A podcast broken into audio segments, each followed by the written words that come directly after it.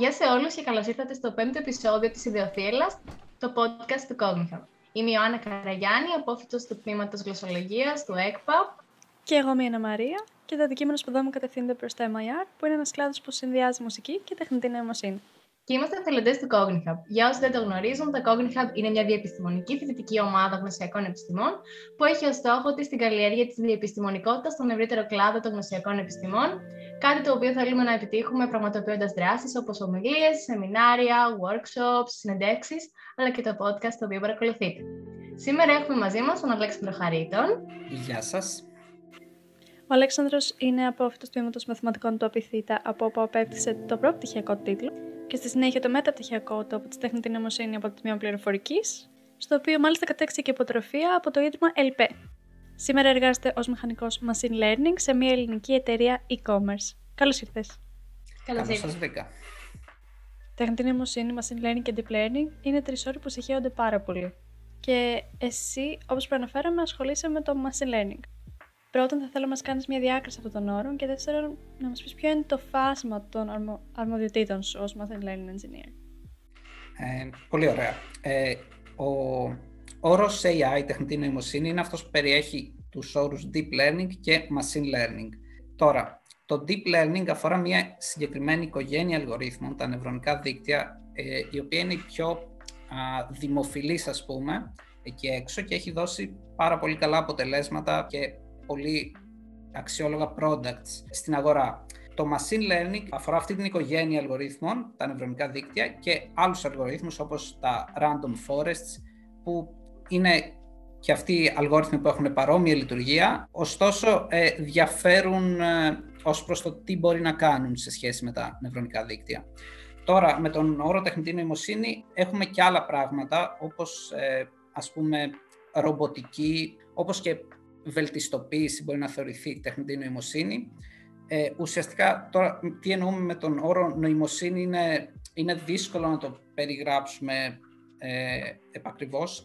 Ωστόσο, συναντάμε σε, σε αυτά τα ρομπότ, ας πούμε, κάποια αλληλεπίδραση με το περιβάλλον, που θα μπορούσαμε να την πούμε νοημοσύνη. Και στους ε, αλγορίθμους του machine learning, και εκεί συναντάμε μια, όχι αλληλεπίδραση με το περιβάλλον, αλλά ουσιαστικά μάθηση, ε, με την έννοια ότι χωρίς να έχουμε προγραμματίσει έναν, έναν αλγόριθμο να κάνει μια λειτουργία, καταλήγει να μαθαίνει να εκτελεί αυτή τη λειτουργία. Επομένως, είναι και αυτό μια μορφή νοημοσύνης ίσως. Mm-hmm. Ε, Αυτά. Οπότε υπάρχει αυτή η σχέση περιέχεται μεταξύ αυτών των τριών ενιών. Mm-hmm. Ε, τώρα, όπως είπατε, εγώ ασχολούμαι με το machine learning mm-hmm. ε, και εργάζομαι σαν machine learning engineer. Στο, στο κομμάτι του τι κάνει ένας machine learning engineer. Ε, ουσιαστικά, δουλειά μας είναι να από υπάρχοντα δεδομένα σε μια εταιρεία να βγάλουμε χρήσιμα products, δηλαδή χρήσιμα μοντέλα που κάνουν προβλέψεις και τα λοιπά. Ο τρόπος που γίνεται αυτό εδώ πέρα είναι ότι μια εταιρεία έχει ένα πρόβλημα το οποίο έχει ταυτοποιήσει, το οποίο είναι, ας πούμε, μια, repeat, μια επαναληπτική διαδικασία την οποία κάνει χρόνια. Έχει συλλέξει συνεπώς δεδομένα και αναγνωρίζει ότι υπάρχει ένα περιθώριο να αυτοματοποιηθεί. Mm-hmm. Έχοντας αυτές τις πληροφορίες στη διάθεσή της, θα καλέσει ε, έναν εμ ελ engineer, ο οποίος είναι expert στην εκμετάλλευση δεδομένων από αυτά τα datasets που έχουν κρατήσει με όλα αυτά τα, ό, ό, ό, όσοι, όσο καιρό έκαναν αυτή την επαναληπτική διαδικασία και θα βγάλει χρήσιμα products που θα βοηθήσουν ή θα αυτοματοποιήσουν εντελώς αυτό το process. Η βασική ευθύνη ενός εμ ελ engineer είναι να, να φτιάξει ένα service το οποίο θα κάνει προβλέψεις, δηλαδή θα δέχεται ένα input και θα επιστρέφει μια πρόβλεψη, ένα output τέλος πάντων, το οποίο θα, είναι, θα το παραδώσει σε μια μορφή usable, όπως ένα, στη μορφή ενός έι πι άι, ας πούμε, στην εταιρεία, σε ένα περιβάλλον παραγωγής, ώστε να μπορούν να επικοινωνήσουν οι υπόλοιποι προγραμματιστές και οι προγραμματίστρες μαζί με αυτό το έι πι άι και να πάρουν αυτές τις προβλέψεις. Και αυτό εδώ ουσιαστικά πρέπει να είναι σε μια μορφή που μπορεί να το χρησιμοποιήσει η ενδιαφερόμενη ομάδα. Τώρα, αυτό εδώ, το φάσμα, στο φάσμα των αρμοδιοτήτων, ε, μπορούμε να πούμε ότι ξεκινάει από τα δεδομένα. Είναι δουλειά του εμ ελ engineer σε έναν βαθμό να βγάλει τα δεδομένα από, κάποια, από, τις, από τα datasets, από τις βάσεις τέλος πάντων που τα αποθηκεύει η εταιρεία, να κάνει ένα pre-processing των δεδομένων που είναι συνηθισμένο στο machine learning, δηλαδή να, τα, να μετατρέψει αυτά τα δεδομένα σε μια μορφή που μπορεί να μπορεί να χρησιμοποιηθεί για να δώσει ε, τα αποτελέσματα, τα επιθυμητά αποτελέσματα, ε, να, να εκπαιδεύσει ένα μοντέλο μηχανικής μάθησης, το οποίο έχουμε λίγο πολύ γνώση ότι αυτό εδώ θα μας λύσει σε έναν βαθμό το πρόβλημα, να το βγάλει στο περιβάλλον παραγωγής που είπαμε, και κλείνοντας το φάσμα μπορούμε να πούμε ότι είναι και το κομμάτι των εμ ελ ο πι ες, δηλαδή το κομμάτι της αυτοματοποίησης όλων των προηγούμενων. Δηλαδή, για να περιοριστεί το, η πιθανότητα λάθους και το human intervention και η ανθρώπινη παρέμβαση, ε, ουσιαστικά βάζουμε, κάνουμε τη διαδικασία όλη αυτή από την αρχή, από την εξαγωγή των δεδομένων μέχρι και την, το deployment του μοντέλου μηχανικής μάθησης, την κάνουμε αυτόματα, και σε όλα, σε όλα αυτά εδώ που είπα, σε μεγάλο βαθμό εμπλέκεται η δουλειά του εμ ελ engineer. Φυσικά υπάρχουν και ευθύνες που πέφτουν και σε άλλα άτομα, όπως ας πούμε το κομμάτι του DevOps, σίγουρα εμπλέκεται με το κομμάτι του DevOps, που ουσιαστικά είναι η αυτοματοποίηση των διαδικασιών, είναι αυτό που αφορούν αυτοί οι ρόλοι. Ε, Παρ' όλα αυτά, θα έλεγα ότι λίγο πολύ αυτές είναι οι αρμοδιότητες του εμ ελ engineer σε μια εταιρεία. Πάρα πολύ ενδιαφέροντα γενικότερα, ε, και πάρα πολύ ευρύ φάσμα αρμοδιοτήτων και υποχρεώσεων. Αυτά τα γνώριζες πριν ασχοληθείς με την τεχνητή νοημοσύνη, και τι, τι σε προέτρεψε, ήταν αυτά που σε προέτρεψαν να ασχοληθείς με την τεχνητή νοημοσύνη και το machine learning? Ε, να γνωρίζω σε βάθος το, το τι ακριβώς γίνεται με όλη αυτή τη διαδικασία δεν το γνώρισα. Ε, το έμαθα ωστόσο με την ενασχόλησή μου με την τεχνητή νοημοσύνη. Ήξερα λίγο πολύ πώς πρέπει να γίνουν αυτά τα πράγματα, με ποια σειρά, ποιες αρχές πρέπει να τηρηθούν και τα, και τα λοιπά. Το, το πώς ασχολήθηκα με την τεχνητή νοημοσύνη ήταν τυχαία λίγο πολύ, που έτυχε κάπου στο ίντερνετ να βρω την έννοια νευρονικό δίκτυο, που είναι αυτό που σας είπα, η δημοφιλής οικογένεια αλγορίθμων. Το έψαξα λίγο περισσότερο και βρήκα ότι είναι λίγο πολύ μια τετριμένη εφαρμογή της γραμμικής άλγεβρας, ενός από τα μαθήματα που είχαμε στο πρώτο εξάμηνο και όλα εμείς στο μαθηματικό. Ήταν επομένως αρκετά σχετικά απλές εφαρμογές μαθημάτων που είχα διδαχθεί, και τα outcomes που έδιναν ήταν αρκετά εντυπωσιακά. Επομένως, ήταν λίγο πολύ αυτός ο λόγος που ξεκίνησα να ασχολούμαι. Είχα πάρει ένα μάθημα επιλογής στο προπτυχιακό μου πάνω mm-hmm, σε αυτό mm-hmm. το κομμάτι. Και, ο, και είδα ότι όντως είναι έτσι, δηλαδή τα, αυτά που μαθαίνουμε μπορούμε πολύ εύκολα να τα εφαρμόσουμε σε, σε αυτά τα πράγματα και να πάρουμε αυτά τα πολύ ωφέλιμα αποτελέσματα. Ωραία, ναι. Δηλαδή ουσιαστικά στο προπτυχιακό σου επίπεδο κατάλαβες ότι θα ήθελες να ασχοληθείς μεταπτυχιακά με το συγκεκριμένο αντικείμενο. Μεταπτυχιακά και επαγγελματικά. Και επαγγελματικά εννοείται. Όσο πάει, ναι. Στο μεταπτυχιακό σου, όπως αναφέραμε, κατέκτησες και μία υποτροφία. Πώς έμαθες για αυτή την υποτροφία και ήταν αφορμή κάποια έρευνα που έκανες? Βασίστηκες σε κάποιο ερευνητικό ενδιαφέρον που μπορεί να έχεις ή ήταν κάτι που ανακάλυψες στην πορεία? Ε, από όσο θυμάμαι, είχα μάθει από emails που στέλνει η γραμματεία ότι υπάρχουν αυτές οι υποτροφίες από την ΕΛΠΕ. Ε, επομένως, έκανα και εγώ αίτηση. Ε, ουσιαστικά, λόγω των επιδόσεών μου την έλαβα ε, μέχρι το δεύτερο εξάμηνο, ουσιαστικά, ό,τι είχα κάνει. Ε, και από εκεί και πέρα ξεκίνησα να ασχολούμαι με τη διπλωματική μου. Ε, επομένως, αυτή είναι η έρευνα που ουσιαστικά χρηματοδοτήθηκε από την υποτροφία. Η έρευνα αυτή αφορά αυτή τη γνωστή οικογένεια αλγοριθμών, τα νευρονικά, ε, όπου ουσιαστικά προσπα... ξεκίνησα προσπαθώντας να δώσω ουσιαστικά μία απάντηση στο ερώτημα γιατί δουλεύουν έτσι, γιατί αυτοί οι αλγόριθμοι είναι μεν ε, φοβερά αποτελεσματικοί, αλλά δεν μπορούμε να γνωρίζουμε γιατί, προ, γιατί κάνουν τις προβλέψεις που κάνουν ή γιατί δίνουν αυτό το output που δίνουν, εν πάση περιπτώσει. Επομένως, ξεκίνησε από εκεί η έρευνά μου και κατέληξε ε, σε μία εφαρμογή, ουσιαστικά τη βελτίωση των επιδόσεων τέτοιων δικτύων, τα οποία τρέχουν υπό κάποιους περιορισμούς, ας πούμε σε ένα chip από κινητό ή σε ένα αυτόνομο drone, που θεωρητικά έχουμε πιο αυστηρά, πιο limited hardware σε τέτοιες συσκευές mm-hmm. και θέλουμε να μεγιστοποιήσουμε την επίδοση σε σχέση με ε, αντίστοιχα μοντέλα που τρέχουν σε αυτόνομους πόρους υπολογιστικούς. Πολύ ενδιαφέρον. Πολύ ενδιαφέρον, πράγματι. Αυτό με οδηγεί στην επόμενη ερώτηση, στην οποία προαναφερθήκαμε κιόλας ότι το προπτυχιακό σου επίπεδο ήταν ε, καθοριστικό για την επιλογή μιας τέτοιας επαγγελματικής πορείας. Και θα ήθελα να ρωτήσω, όντας ας πούμε και ένας διεπιστημονικός συλλόγος με πολλά άτομα τα οποία ουσιαστικά ασχολούμαστε και με αντικείμενα πέραν του προπτυχιακού μας επίπεδου, δηλαδή θέλουμε να ασχοληθούμε με συνδυαστικές επιστήμες. Ποιες ήταν οι δυσκολίες τις οποίες αντιμετώπισες από τη μετάβαση από το μαθηματικό σε ένα επίπεδο μεταπτυχιακό της τεχνητής νοημοσύνης? Και θεωρείς ότι σε βοήθησε το background σου? Θεωρείς ότι, ας πούμε, κάποιος από ένα άλλο περιβάλλον προπτυχιακό του τύπου, ξέρω εγώ, γλωσσολογία, θα δυσκολευόταν περισσότερο? Uh, ωραία. Ουσιαστικά, επειδή γνώριζα από το προπτυχιακό τι θα ακολουθήσει λίγο πολύ στο μεταπτυχιακό, ε, δεν είχα το άγχος ότι θα δυσκολευτώ τόσο πολύ.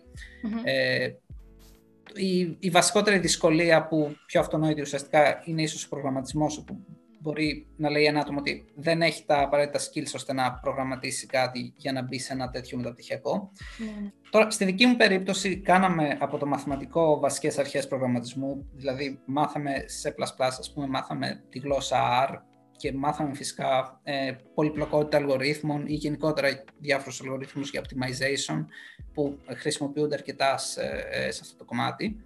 Ε, η στατιστική επίσης που μάθαμε στο προπτυχιακό ε, φάνηκε αρκετά χρήσιμη. Τώρα, σε, στο επίπεδο δυσκολιών, συγκεκριμένα για το για το κομμάτι του μεταπτυχιακού, μία δυσκολία που αντιμετώπισα ήταν η διπλωματική, γιατί δεν είχαμε ξανά τέτοια εργασία με τέτοιο magnitude στο προπτυχιακό. Δεν, δεν έχουμε πτυχιακή στη σχολή που έκανα. Mm-hmm. Επομένως, έπρεπε για πρώτη φορά να γράψω μία τόσο μεγάλη εργασία. Mm-hmm.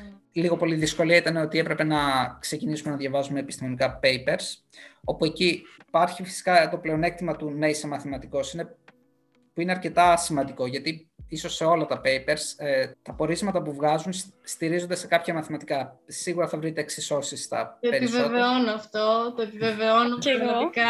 ε, δυστυχώς το αντιμετώπισα αυτό το πρόβλημα, γιατί εντάξει, το background μου δεν είχε στατιστική. Δηλαδή, εκεί πέρα αντιμετώπισα σοβαρό πρόβλημα, μπορώ να πω. Οπότε, ναι, δυσκολεύτηκα. Είναι κατανοητό. Είναι, είναι πολύ μεγάλη ευτυχία να κατανοείς, ας πούμε, αυτά εδώ, το reasoning πίσω από, αυτού, από αυτά τα πορίσματα, τέλος πάντων, που στηρίζονται σε μαθηματικά. Τώρα, ε, το να διαβάζεις τα papers είναι κάτι που ήταν καινούριο για μένα σε επίπεδο μεταπτυχιακού. Όχι εντελώς καινούριο, αλλά σχετικά καινούριο, γιατί πριν διαβάζαμε βιβλία, ας πούμε, και τώρα ε, πήγαμε στα papers. Ωστόσο, είναι κάτι που δεν είναι μια τόσο σημαντική δυσκολία που θα, που θα αντιμετώπιζε ένα άτομο. Μάλιστα, σαν δυσκολία θα έβαζα και αυτό που είπε η Ιωάννα, μπορεί να χρειαστούν μαθηματικές έννοιες που, που ίσως να, να καθυστερούν τη διαδικασία της μάθησης, αλλά εντάξει, μια, αν υπάρχει μια κατανόηση, φαντάζομαι ότι... Στοιχειώδης. Πολύ σωστά, θα, θα γίνει δουλειά. Πάντως, να με επιτρέψεις να πω ότι από άλλες σχολές, όπως η γλωσσολογία ή η δική μου σχολή, η οποία ήταν μουσικών σπουδών, το θεωρητικό υπόβαθρο μας βοηθάει σε αυτό το κομμάτι. Το ερευνητικό και το ότι διαβάζουμε πολλά papers. Όμως, γενικά, για να πάμε και στο επαγγελματικό κομμάτι, πιστεύω ότι όλοι συμφωνούμε ότι, αν όχι όλα, τα περισσότερα ελληνικά ακαδημαϊκά ιδρύματα είναι κατά βάση θεωρητικά.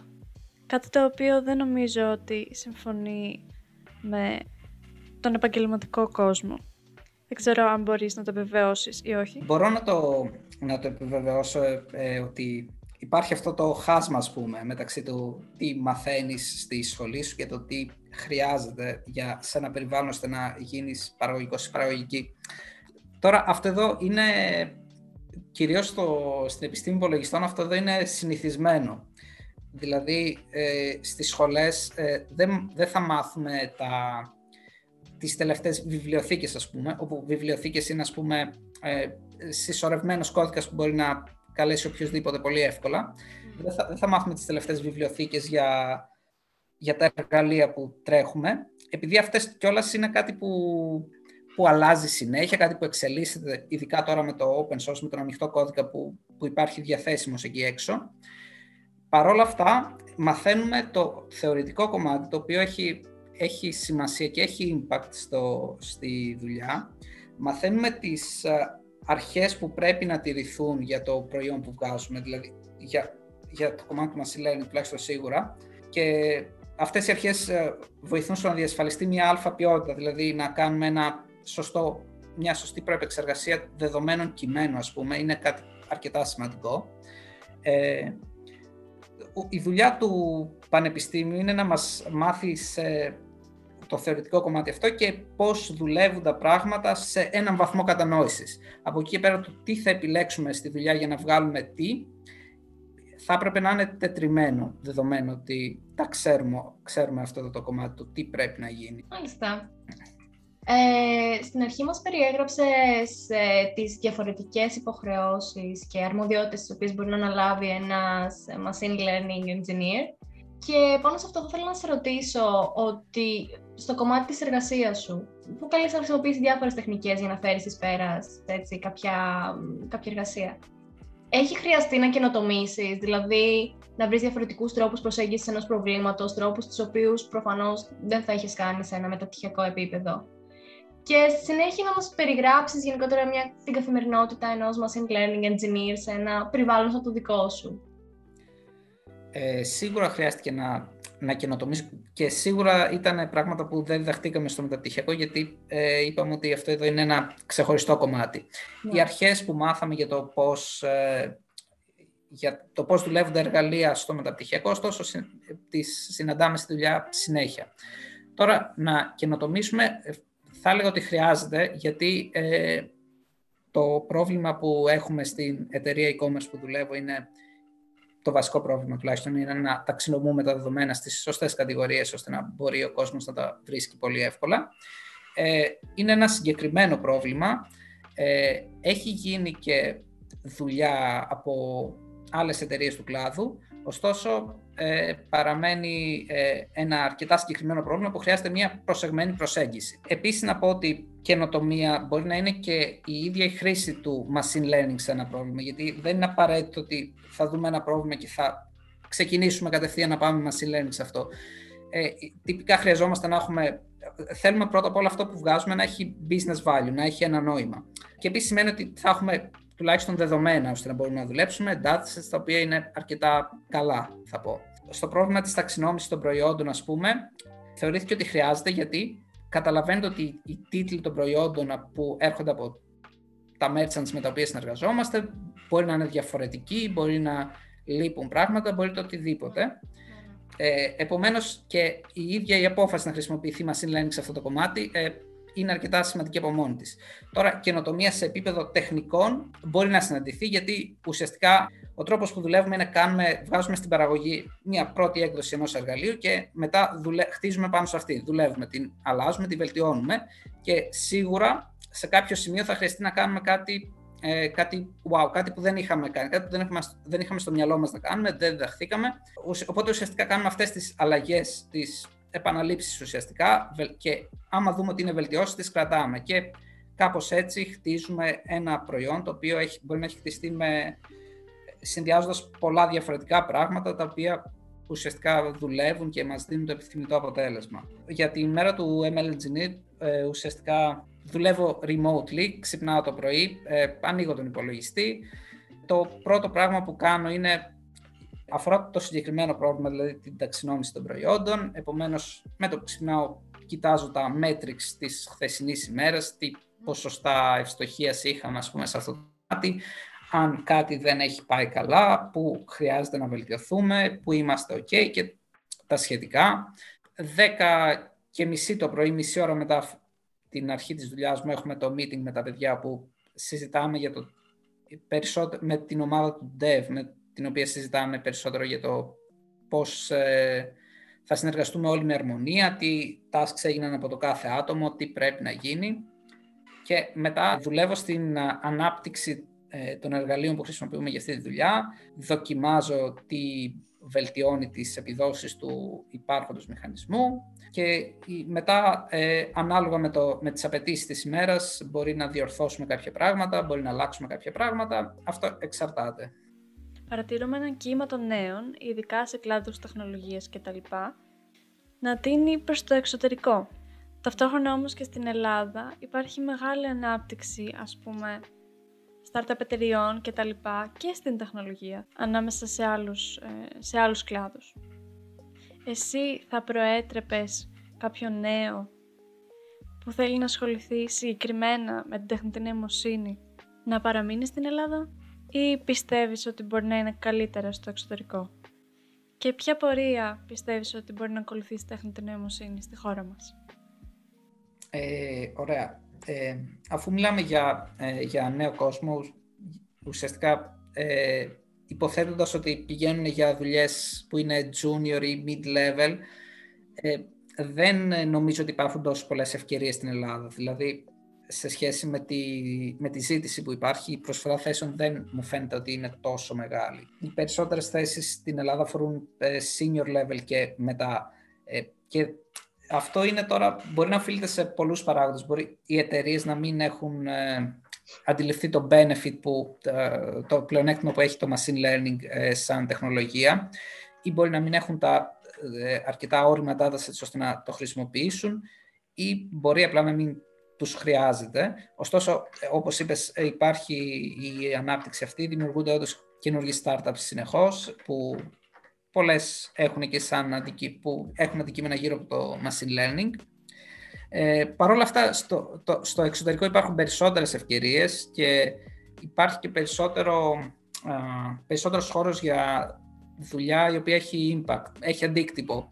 Και φυσικά για εξέλιξη των ίδιων των ατόμων. Ε, άμα θέλουν να, κάνουν, να προχωρήσουν τη δουλειά που κάνουν οι ίδιοι και οι ίδιοι σε ένα βήμα παραπάνω.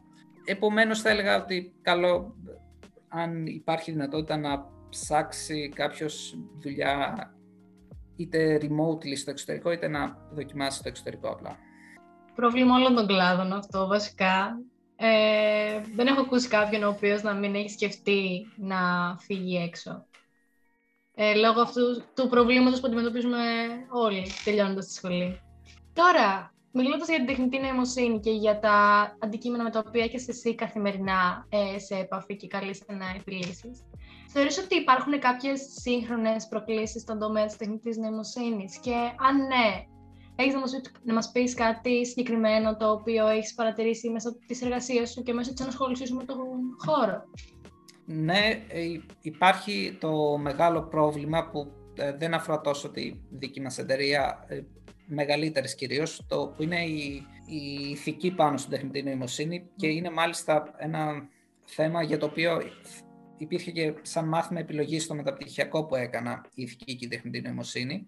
Είναι αρκετά δύσκολο με, ό, με τη ραγδαία ανάπτυξη και, που, που έχει ο κλάδος και με τη συνεχή παραγωγή δεδομένων και σαφώς την ανάγκη για επεξεργασία των δεδομένων, να είναι δύσκολο να κρατήσουμε ένα, ε, να διατηρηθεί το ανθρωποκεντρικό πρόσωπο της τεχνητής νοημοσύνης. Δηλαδή, τα προϊόντα που βγάζουμε να έχουν θετικό impact στην ανθρώπινη ζωή. Τώρα υπάρχουν στι, οι εταιρείες όπως η Facebook, ας πούμε, η οποία έχει, έχει ένα τμήμα που ασχολείται με αυτό το κομμάτι, με την ηθική στην τεχνητή νοημοσύνη.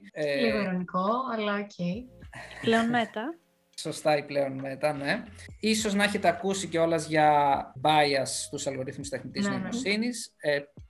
που πολλές φορές είναι κάτι που, που προκύπτει από τα δεδομένα που εκπαιδεύονται οι αλγόριθμοι. Ωστόσο, αυτά είναι θέματα τα οποία έχουν actual impact στις, στις ζωές των ανθρώπων. Ίσως έχετε ακούσει και για την Ευρωπαϊκή Ένωση, που σε επίπεδο νομοθεσίας τουλάχιστον προσπαθεί να προλάβει αυτές τις ραγδαίες εξελίξεις και στο κομμάτι ειδικά των αποφάσεων που αφορούν τις ζωές των ανθρώπων, έχει, από όσο ξέρω, έχει φροντίσει να υπάρχει ένα νομικό πλαίσιο ώστε να μπορούν να ζητήσουν εξηγήσεις για τις αποφάσεις που πάρθηκαν για, για αυτούς και να παραπονεθούν. Επομένως, υπάρχει τουλάχιστον η προσπάθεια για ένα πιο ανθρώπινο πρόσωπο στην τεχνητή νοημοσύνη. Πολύ καλή εξέλιξη αυτή. Δεν την είχα ακούσει, να είμαι ειλικρινής. Είχα ακούσει μόνο για ένα νόμο σχετικά με το απόρριτο γενικότερα και με τα στοιχεία των ατόμων. Αλλά αυτό όχι, δεν... Σίγουρα υπάρχουν και τέτοιοι, αλλά όπως είπες, το, το απόρριτο, το privacy ουσιαστικά είναι και αυτό ένα ζήτημα που ασχολείται η ηθική και η τεχνητή νοημοσύνη, γιατί τα δεδομένα που πολλές φορές χρησιμοποιούν προέρχονται από ανθρώπους και θέλουμε να διασφαλιστεί η ανωνυμία των, των δεδομένων από τα οποία προέκυψαν τα, τα πορίσματα. Παρ' όλα αυτά, η τεχνητή νοημοσύνη, παρόλο που ξεκίνησε για να υπηρετεί δικούς μας σκοπούς, η αλήθεια είναι ότι πλέον εξυπηρετεί και λίγο το κέρδος που κινεί τα νήματα στην κοινωνία μας, κάτι το οποίο είναι αρκετά προβληματικό και ανησυχητικό για το μέλλον. Γενικά, ποιο πιστεύεις ότι είναι το μέλλον της τεχνητής νοημοσύνης? Στον κόσμο θα εξακολουθεί έτσι να υπηρετεί εμάς ή μπορεί να στραφεί προς κάτι πιο επικίνδυνο ίσως? Ε, φαντάζομαι τουλάχιστον για αρκετό καιρό ακόμα θα συνεχίσει να υπηρετεί εμάς ουσιαστικά. Ο... Εντάξει, είμαστε ασφαλείς. Ωραία. Το θέμα βέβαια είναι το τι θέλουμε εμείς να κάνει η τεχνητή νοημοσύνη, τι θέλουμε εμείς να προσφέρει. Επομένως, άμα εμείς έχουμε, θέλουμε να κάνουμε κάτι κακό, τότε είναι αναμενόμενο η τεχνητή νοημοσύνη να κάνει αυτό το κακό και να βλάψει τις ζωές μερικών ανθρώπων. Ε, αλλά επίσης μπορεί να μας δώσει και ε, πολλά ωφέλιμα εργαλεία, όπως ας πούμε ε, τα self-driving cars είναι ένα από αυτά που θα καταργήσουν το βαρυτό task της οδήγησης ή θα το κάνουν πιο ασφαλές. Hey, και παρά... Οπότε, όσον αφορά το μέλλον του έι άι, τουλάχιστον σε αυτό το κομμάτι, φαντάζομαι θα πρέπει να υπάρχει και το απαραίτητο νομικό mm-hmm. πλαίσιο να το στηρίξει. Ε, ε, όπως και σε άλλες ίσως εφαρμογές που, που τα ζητήματα είναι, το διακύβευμα είναι τέλος πάντων η ανθρώπινη ζωή. Ε, πάντως η τεχνητή νοημοσύνη έχει πολλά να δώσει, η έρευνα υπάρχει πάνω σε αυτό και ε, είμαστε, ε, πρέπει τουλάχιστον να είμαστε αισιόδοξοι για το τι θα προκύψει. Το, ναι. το, το γενικότερο trend πάντως είναι να, προσπαθεί να, να προσπαθούμε να κάνουμε ε, τους αλγορίθμους αυτούς εδώ πέρα να δουλεύουν πιο κοντά στο, στο, στο ανθρώπινο μοντέλο, στον τρόπο που μαθαίνουμε εμείς. Um, πάρα πολύ ωραία, λοιπόν. Ε, θα ήθελα να σε ρωτήσω γενικότερα για εμάς και για άλλους οι οποίοι ενδιαφέρονται για το κλάδο της τεχνητής νοημοσύνης. Θα έχεις κάποιες πηγές πληροφόρησης, ενημέρωσης, τις οποίες ενδεχομένως θα πρότεινες σε κάποιον ο οποίος θα ήθελε απλά να μάθει, να ενημερωθεί, να πάρει μια γενικότερη ιδέα για τον κλάδο?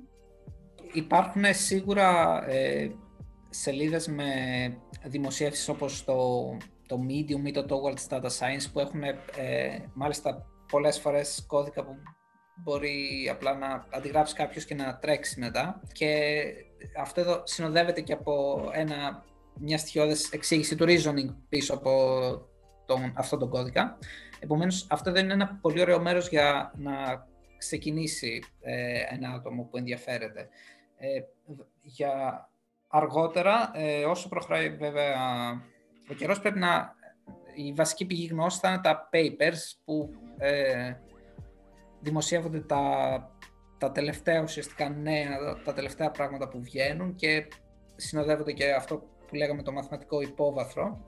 Και αυτά εδώ, ε, τα papers, μερικές φορές υπάρχει και ο κώδικας στο GitHub ε, που να τα συνοδεύει, ώστε είναι και αυτά σε ένα βαθμό ε, available για να τα τρέξει κάποιος, να τρέξει διάφορα παραδείγματα, να δει πώς συμπεριφέρεται ένας αλγόριθμος machine learning.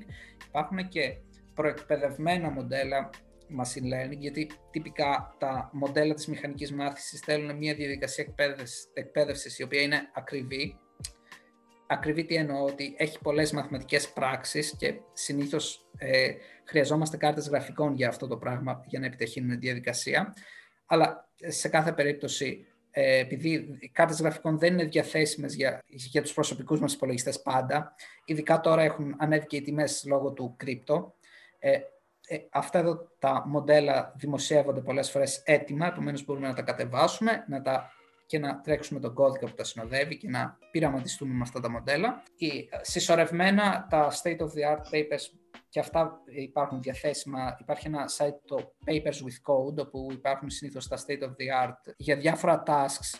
Είναι χωρισμένα πολύ ωραία ένα task, ας πούμε. Η, η πληροφορία είναι διαθέσιμη και έξω. Χρειάζεται ένα στοιχειώδες φιλτράρισμα της χρήσιμης πληροφορίας και ενασχόληση από εκεί και πέρα και πειραματισμός. Mm-hmm, ε, mm-hmm. Αυτά. Η τεχνητή νοημοσύνη εφαρμόζεται πλέον σε πάρα πολλούς κλάδους. Δηλαδή, πέρα από την πληροφορική, μπορεί να συνδυαστεί με πάρα πολλούς κλάδους, δηλαδή την γλωσσολογία, τις τέχνες, την ιατρική. Τι υποβαθροπετείται ώστε κάποιος από διαφορετικό κλάδο να προσεγγίσει και να μεταβεί προς τον τομέα της τεχνητής νοημοσύνης? Ε, το, ένα βασικό, μια βασική προϋπόθεση είναι να, να προσαρμόζεται εύκολα, γιατί τυπικά στα προβλήματα τεχνητής νοημοσύνης ε, είναι διαφορετικά το ένα με το άλλο, χρειάζονται λύσεις ε, οι οποίες είναι πιο ε, εξεζητημένες μερικές φορές και χρειάζονται περισσότερη σκέψη ώστε να υλοποιηθούν. Ένα άλλο χρήσιμο skill, ας πούμε, είναι, είναι το να, το να ψάχνεις τη πληροφορία που χρειάζεσαι. Είναι ένα, μια underrated ικανότητα το να γκουγκλάρεις και να βρίσκεις τα πράγματα που θέλεις εύκολα και γρήγορα και αξιόπιστα φυσικά. Το κομμάτι του προγραμματισμού είναι απαραίτητο, Ό, όπως και, ας πούμε, η γνώση αγγλικών. Αυτά εδώ πέρα μαθαίνονται με, με το χρόνο και μαθαίνονται με την ενασχόληση. Επομένως, είναι δύο πράγματα που, που πρέπει να φύγουν από τη μέση με τον έναν ή με τον άλλον τρόπο.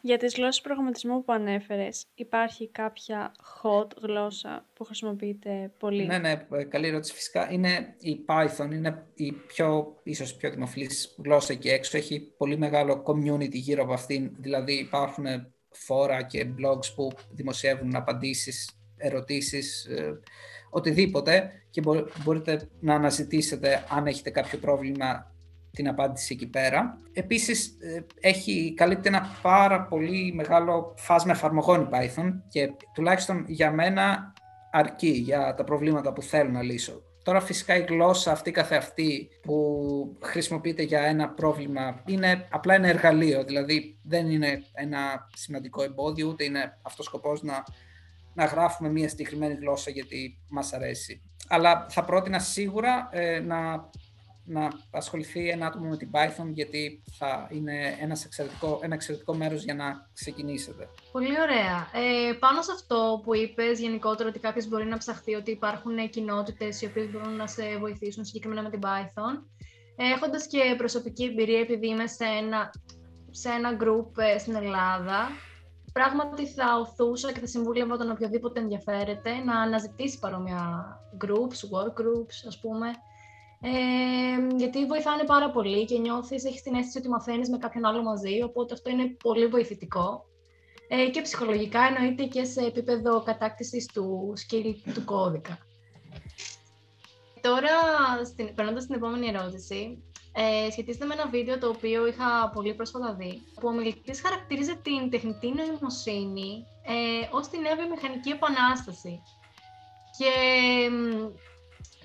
θα ήθελα από εσένα που είσαι μέσα στον χώρο και γνωρίζεις πολύ καλύτερα τα πράγματα από ό,τι τα βλέπουμε εμείς, πιστεύεις ότι μια τέτοια ταύτιση είναι επιτυχής? Και αν ναι, γιατί?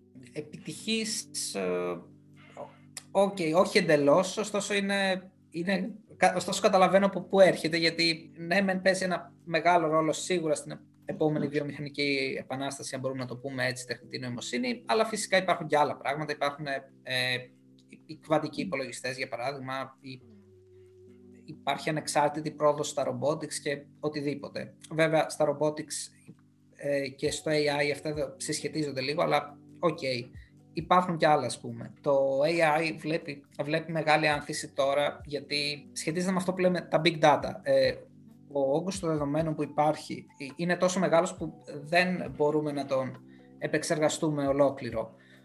Ουσιαστικά το έι άι, το, οι υπολογιστικοί πόροι που έχουμε για να δεν φτάνουν, και το έι άι που χρησιμοποιεί αυτούς τους πόρους, όσο προχωράει ο καιρός, ε, το έι άι ουσιαστικά χρειάζεται δεδομένα, τα οποία υπάρχουν σε αυθονία και μάλιστα παράγονται κάθε μέρα όλο και περισσότερα. Ό, φανταστείτε τον όγκο δεδομένων που παράγεται, τα οποία δεν έχουμε τους, δεν, δεν πλησιάζουν οι υπολογιστικοί μας πόροι σε επίπεδο που να μπορούμε να, να, να επεξεργαστούμε αυτόν τον όγκο δεδομένων. Συνεπώς, η τεχνητή νοημοσύνη θα συνεχίσει και στα επόμενα χρόνια να μας δίνει αξιόλογα προϊόντα και θα συνεχίσει να βελτιώνει αυτά που έχει, γιατί ο όγκος του, των διαθέσιμων δεδομένων που δεν έχει επεξεργαστεί είναι μεγάλος. Επομένως, έχει δρόμο για, για ανάπτυξη σε αυτό το κομμάτι. Ε, τώρα, φυσικά και υπάρχουν και οι άλλοι τομείς που είπαμε ότι αναπτύσσονται και συνεχίσουν να αναπτύσσονται, αλλά υπάρχει αυτή η σχεδόν βέβαια ε, βελτίωση στο κομμάτι της τεχνητής νοημοσύνης τα επόμενα χρόνια, που είναι και αναμενόμενη. Πιστεύεις ότι γύρω από τον κλάδο της τεχνητής νοημοσύνης υπάρχουν κάποιες προκαταλήψεις, κάποιοι μύθοι, κάτι το οποίο ακούς συχνά και θα ήθελες να το διαψεύσεις, για παράδειγμα? Ναι, ένα, ένας από αυτούς είναι, ας πούμε, το ε, μύθος. Είναι η παρα, παρανόηση για το τι σημαίνουν οι έννοιες τεχνητή νοημοσύνη, machine learning και deep learning που είπαμε στην αρχή. Πέρα από αυτό, μια άλλη παρανόηση είναι ότι η τεχνητή νοημοσύνη ήρθε και θα... θα αυτοματοποιήσει ε, μόνο τα, τα tasks τα οποία είναι εντελώς repetitive, που δεν ισχύει, γιατί πρώτα απ' όλα ε, σε μεγάλο βαθμό είναι αναμενόμενο ότι θα αντικατασταθούν κάποια tasks και ήδη έχουν αντικατασταθεί, ας πούμε, στην Amazon και στη Walmart, με την χρήση των, τη χρήση της ρομποτικής. Ε, έχει η Walmart, ας πούμε, ρομπότ τα οποία τακτοποιούν τα ράφια ή τέτοια tasks, αλλά πέρα από αυτό είναι tasks όπως η, το, η, διάγνω, η ιατρική διάγνωση, που δεν είναι κάτι repetitive, δεν το λες repetitive. Παρόλα αυτά έχουμε ε, μεθόδους τεχνητής νοημοσύνης που ουσιαστικά μπορούν να, να διαβάσουν medical papers, να διαβάσουν προηγούμενες διαγνώσεις και να βοηθήσουν, αν όχι να, να περιορίσουν, να, να πούνε «Α, αυτό, εδώ, αυτό το πράγμα έχει», αν όχι αυτό μπορούν να βοηθήσουν τουλάχιστον στη διάγνωση. Μάλιστα. Εγώ θα ήθελα να κάνω ένα παραπάνω σχόλιο, ότι γενικότερα είσαι νέος σε ηλικία και μέχρι τώρα η μέχρι τώρα πορεία σου είναι ιδιαίτερα εντυπωσιακή στον συγκεκριμένο κλάδο. Πώς καταφέρεις να κρατάς ισορροπίες στην προσωπική σου ζωή? Είσαι τύπος του προγράμματος ή πολλές φορές και πολλές στιγμές έχεις βρεθεί αντιμέτωπος ε, με την προσωπική ζωή και την επαγγελματική σου ζωή? Γενικά είμαι σε ένα βαθμό τύπος του προγράμματος, πάντως βοηθάει πάρα πολύ να, να απολαμβάνεις ουσιαστικά αυτό που κάνεις. Δηλαδή ε, εγώ στη δουλειά μου περνάω απλά υπέροχα, μου αρέσει που έχω ένα πρόβλημα το οποίο το προσεγγίζω με, με διάφορες τεχνικές, με διάφορους τρόπους και, και ουσιαστικά το βελτιώνω ανάλογα με τα αποτελέσματά του. Βοηθάει πάρα πολύ το, το ότι δουλεύω remotely από το σπίτι. Είναι πολύ ευχάριστο να να βρίσκεσαι στο γραφείο χωρίς να χρειάζεται να μετακινηθείς μέχρι εκεί. Τώρα για, τις, για την υπόλοιπη προσωπική μου ζωή ε, έχω χόμπις, ασχολούμαι λίγο με την κυπουρική τελευταία, αλλά σε, ε, γενικά δεν είναι κάτι δύσκολο. Από τη στιγμή που απολαμβάνεις τη δουλειά σου, όπως είπα, τα υπόλοιπα όλα είναι ok, έρχονται. Ευχαριστούμε πολύ τον Αλέξανδρο Χαρίτων για την πολύ ενδιαφέρουσα συζήτηση. Χαρήκαμε πολύ που ήσαν ο guest μας σε αυτό το επεισόδιο podcast της Ιδεοθύελλας. Εγώ ευχαριστώ. Ήταν το πέμπτο επεισόδιο της Ιδεοθύελλας. Ευχαριστούμε τους ακροατές μας που μας είδαν και μας άκουσαν. Και τα λέμε στο επόμενο επεισόδιο. Καλή συνέχεια. Καλή συνέχεια. Καλή συνέχεια.